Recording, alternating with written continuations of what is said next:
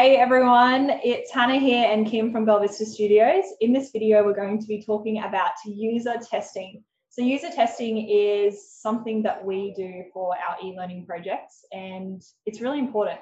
It really helps you get your solution right and know if something is not right before you launch it out to the world. So it's something that we really recommend. What I'm going to do in today's video is I'm going to ask Kim about user testing because she has a lot of experience with it. So she's going to share her knowledge with us and give you some practical takeaways. So let's get into it. Are you ready to go, Kim? Ready. so question number one, what, what is user testing, Kim? How would you explain it? it is validating your idea outside of your own environment.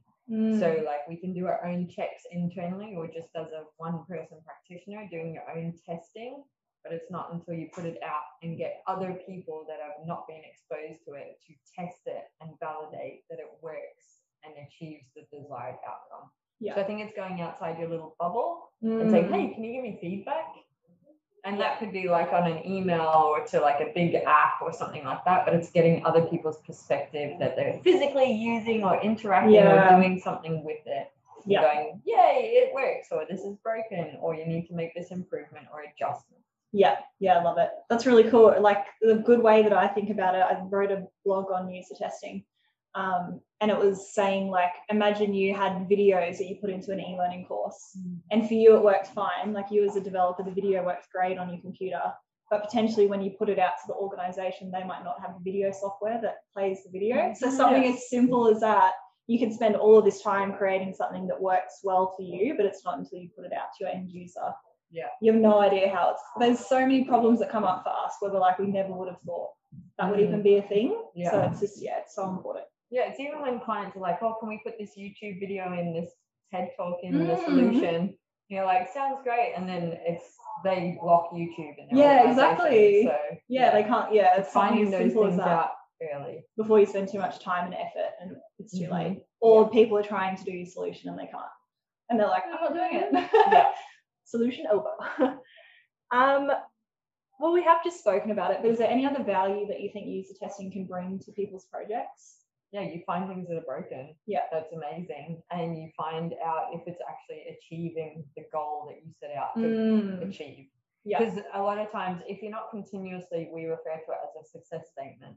If you're not continuously referring back to that at all times of the project, you can get in your head and create a solution that goes off track. Mm, yeah. So the user testing allows you, because if you're saying this is what we're trying to achieve, help us understand if it has achieved Yeah. that based on your feedback parameters. And they're like, why do you even have this in here? Or, Yeah, like "This doesn't make doesn't- sense. or, Yeah, yeah, that doesn't work in our context or whatever. Yeah. yeah. So it gets you out of your own head, I guess, and make sure you're on track to achieve the goal.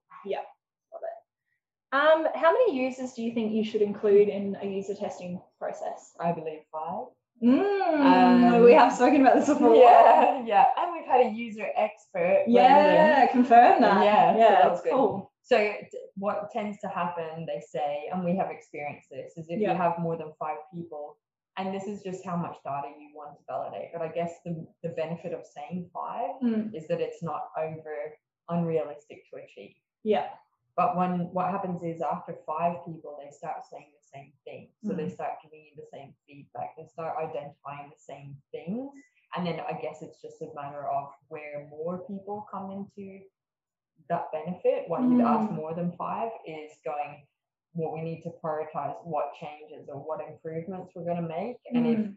100 people said this and only five people said this, you would naturally spend Yeah. potentially more through other decisions. Yeah, but yeah. The 100 people probably is something you want to pay more attention to than Yeah. just the five. yeah, yeah, I love it. So five people is a nice sweet spot. And thinking about who those people are is quite important. Probably the question you're about to ask me.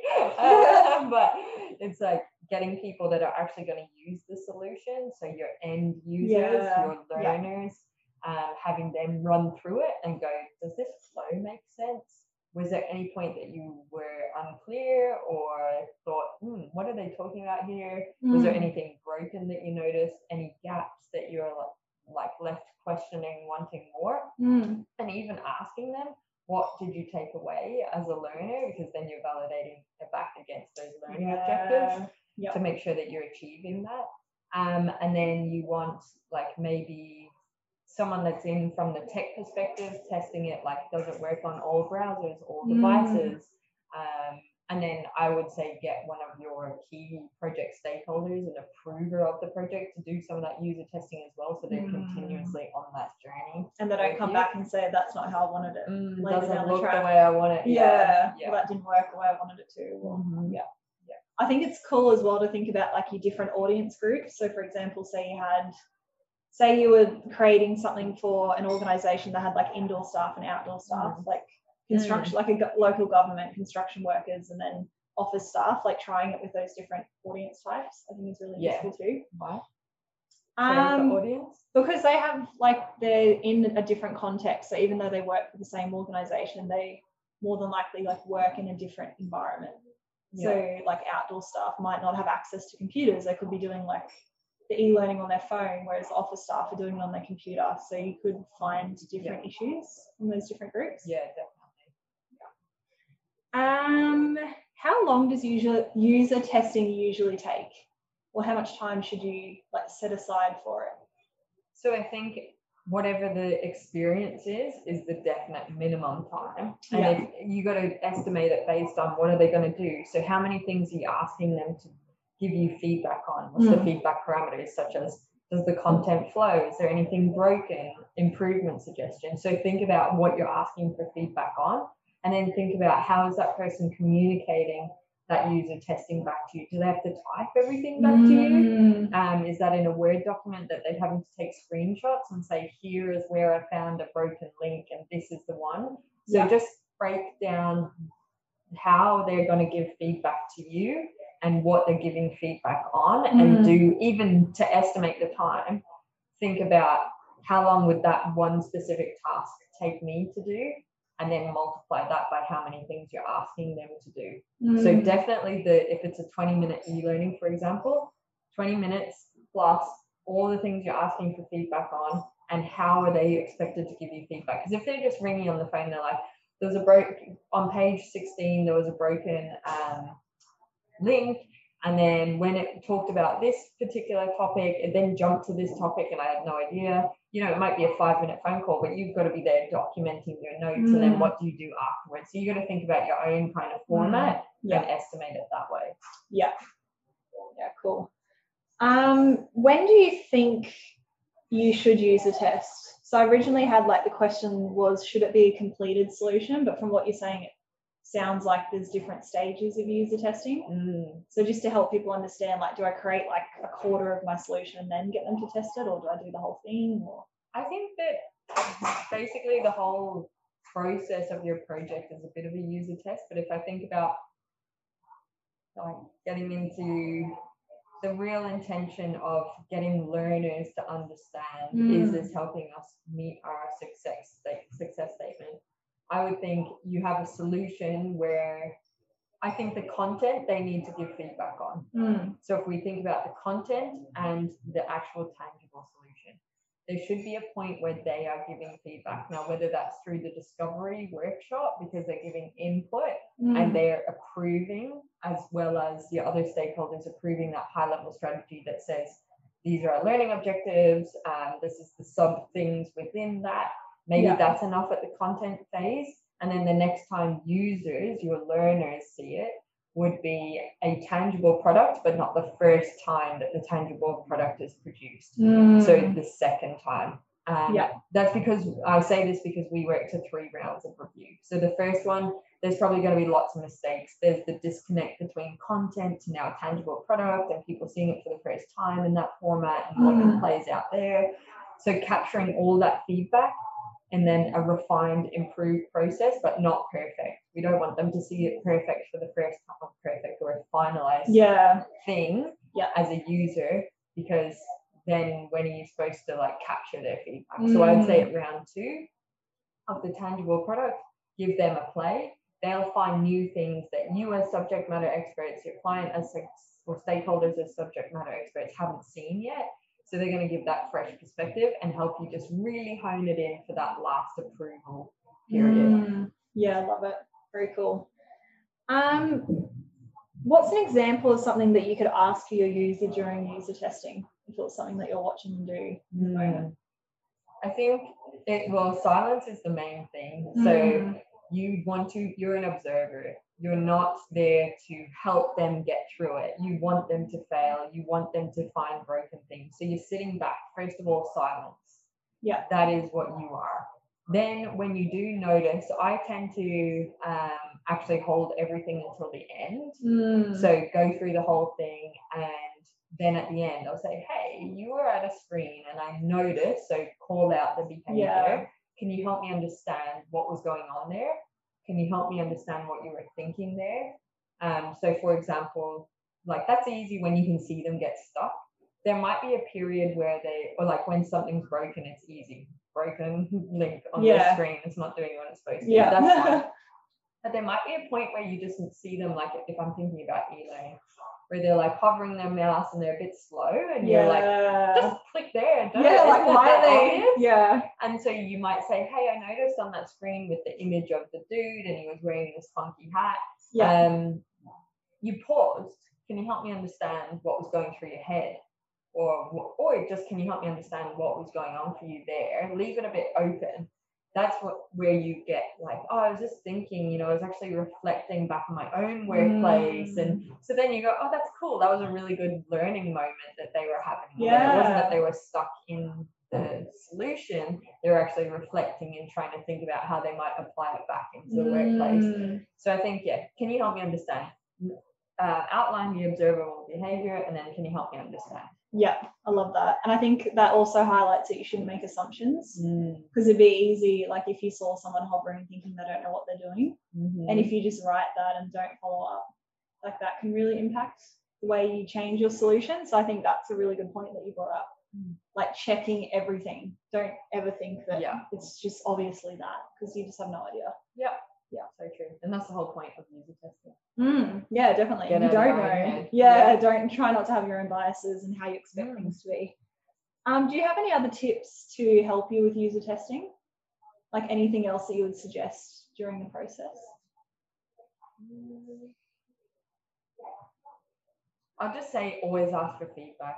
Mm, like if you don't have feedback included in your processes now it is vital because i just think about clients that have worked with us in the past and the reason they continue to work with us is I say kim the error is the, the work that you send through from Belvista Studios is error free.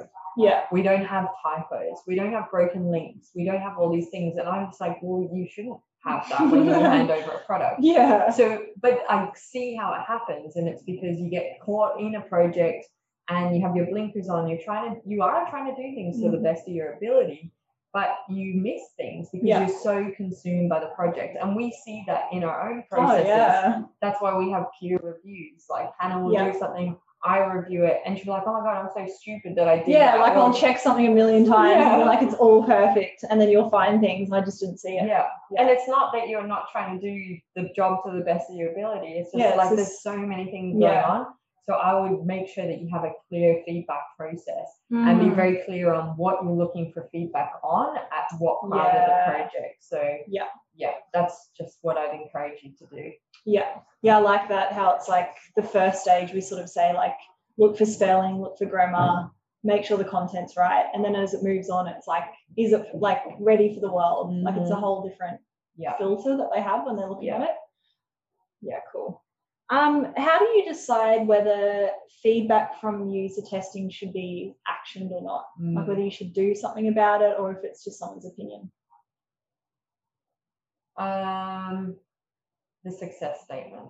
is one Mm, thing to get through the opinions because that's a big thing. Like as the project evolves and the life, what do you call it? Like the lifespan of it goes on, opinions do come out, Yeah. and that's where people say, oh, "I think we should include this" or whatever, and you say, "Mm, "That's an opinion," and you have to validate that as an opinion or something that will help add value to the solution. Mm, When you have your success statement, it's very clear to go, does it meet the success statement? Yes or no, put it in, take it out yeah. um, when it comes down to you know um, someone might say we we don't like the blue we want it green you go back to your feedback process earlier where you actually had it approved at some point. So why are they giving if well that's just our internal processes. We Yeah. get things like that signed off and then we develop to that so it can't change. Yeah. So for that reason, I'd say, well, why is this person giving feedback on that particular thing? We haven't asked for color or look and feel feedback because we've already done that. It's approved. So then you can go, "Oh, we don't need to action that because Yeah. that's they've obviously missed the brief, which is why you have to be clear on the parameters you're asking for feedback on. Um, and then I guess if, if more than one person's bringing up, you want to question why is that coming up and what have we missed in our process or left out that may be enabling that to happen? Mm. Can you see, think of any other specific examples? Um, no, I don't think so. I think it's just like from you speaking about that, I thought about how to um, respond because sometimes once we, it's like first being curious, like not making an Mhm. assumption that I'm not going to implement that. It's like being curious around like what, why, what's the reason behind that, and yeah, looking back. Because if you didn't look back at the decision that was made earlier, you probably would just make the change, and then you'd probably have to make the change again, like revert it back to how it was. So I guess just keeping track of like every decision that you make and that's what we do like we record this is a decision that we made and this is the reason why. And it was Mhm. made by say victoria on the 28th of october whatever. Yeah, so we can look back and say okay victoria made that decision. This is the reason why with this new data that we have this new user testing feedback how does that play out now when we look at like the bigger picture? Hmm so I think that's really important to do. And then my other question for you, because yeah, I know we sometimes do it, but how to communicate back to the user if you don't implement their feedback? Do you just not tell them? Or do you like, do you need to leave a comment or something and send them a document so they can see or explain to them this is why we haven't done it? Mm. For our own internal processes, what we do is we always document a decision. Yeah. So why it has, if it's not action, why it hasn't been action. Mm. That's for us in the future. If someone comes back and says, "We brought that up We before," asked why do this. Yeah. and like you have multiple projects going on, like yeah. you can't hold everything in your head. So you just want to go back and go, "That's why." Mm. Now, what we would do as a general thing is the next time something goes back to a client, we'll say, here's your previous feedback if you want to refer to it. But we never individually pinpoint a person and say, here's your feedback yeah. and how it's been considered or not. Um, we just kind of, because what we're trying to do is move people on, move people on. If they really care about it, they will go and review the feedback. Yeah. provide the link and say, if you want to check it, go do this. Yeah. Um, and if that person's like, oh, I brought up about that thing and they haven't done anything about it, let me go make sure that the comment's in there. They'll go check the comment and then they'll see our response. Mm. And then they can go, oh, that makes sense. A decision has been approved and Yeah. blah, blah. Or they might go, no, like I really, I see where they're coming from. And then it's just a discussion. Yeah. So they might say, I see where Belvista Studios is coming from, why they didn't, but now I have a bit more context that I didn't share Yeah. To help them So I'm understand. gonna, yeah, um, Yeah. and that's how it plays out. yeah, I love it. That's really cool. I think it is like it's a good lesson for me when I realize like how important it is for every single user testing comment to make sure that you're not just like making a quick decision, you're actually thinking about things individually and thinking like what is the best decision and yeah, recording that so you can always like refer back to it because you obviously want to make the best decisions for the project as a whole. And you also want to be able to explain to the client or a user why you didn't go forward with their feedback. Yeah. Yeah, it's cool. Yeah. And I think that's that's like we always talk about what's the intent, what's the problem you're trying to solve. With that Mm. thing, there's with one piece of comment, like one feedback comment, there's so much behind it. And the Mm. problem you're trying to solve is you don't want a disagreement, you want clarity on their end, you want clear actions for yourself of what you've done and where you're headed next. Yeah. Can I read my comment and my justification in a few months' time that it's going to make sense? So there's so much going Mm. on. Yeah. So what is the problem I'm trying to solve? And you're thinking about the consequences that could play out as a result of the decisions that you make there, yeah. as opposed to just going, eh, I'm not going to action that Yeah. Yeah. because it feels really hard at the moment. Yeah. I've definitely been there and you're like, you need to stop and think it through. yeah. Yeah, it's just a habit you build, hey, being really thoughtful around everything you do. cool. Is there anything else you'd like to add? That was my last question. Uh, no, but we're on Instagram Live. Let's just have a look and see if anyone's got a question there. No, we're good. We're good. Cool. Well, thank you so much, Kim, for sharing your knowledge. Um, I hope everyone has got some practical tips, which you have, because there was so much practical advice that you Good shared in that video. well. See, Yeah. Hannah applies instructional design and human-centered design to the questions that she asked. So if you're ever like, oh, I wanted to ask that question, that's what I was going to think next. She's putting herself in your shoes, like really empathizing with what's going to Yeah. add value to you. So when we go on about human-centered design is the way to Do go it. It's amazing. Instructional design. Yeah. Hannah's applying that. So that's why you Yeah. always have good questions, and I believe that's why the quality of our Yeah. stuff that we put out is really good. Yeah. Human centered design is the best. And if so are anyone, you. yeah, and so are you. And if anyone has any questions that I didn't ask, feel free to comment below. We can respond in the comments. Um, but thank you so much for tuning in. Definitely do user testing. It's so worthwhile. It'll make such a big impact to your solution. It'll help you release something that's successful and you'll pick up on things before it's too late. Mhm. Um, and it brings your users on the journey as well, brings them along and makes them feel included and Yeah. they sort of like co-create it with you. So it is, Yeah. yeah, it's a really awesome thing to do. Um, but yeah, thanks for listening. Bye. Bye. If you like this video and it resonates, you should check out the Creator Hub, creatorhub.belvistastudios.com. Mm. There's heaps of resources and support and templates on there to help you on your journey as an instructional designer or someone in the e-learning world. And please share this with anyone that it will add value to. So we appreciate you.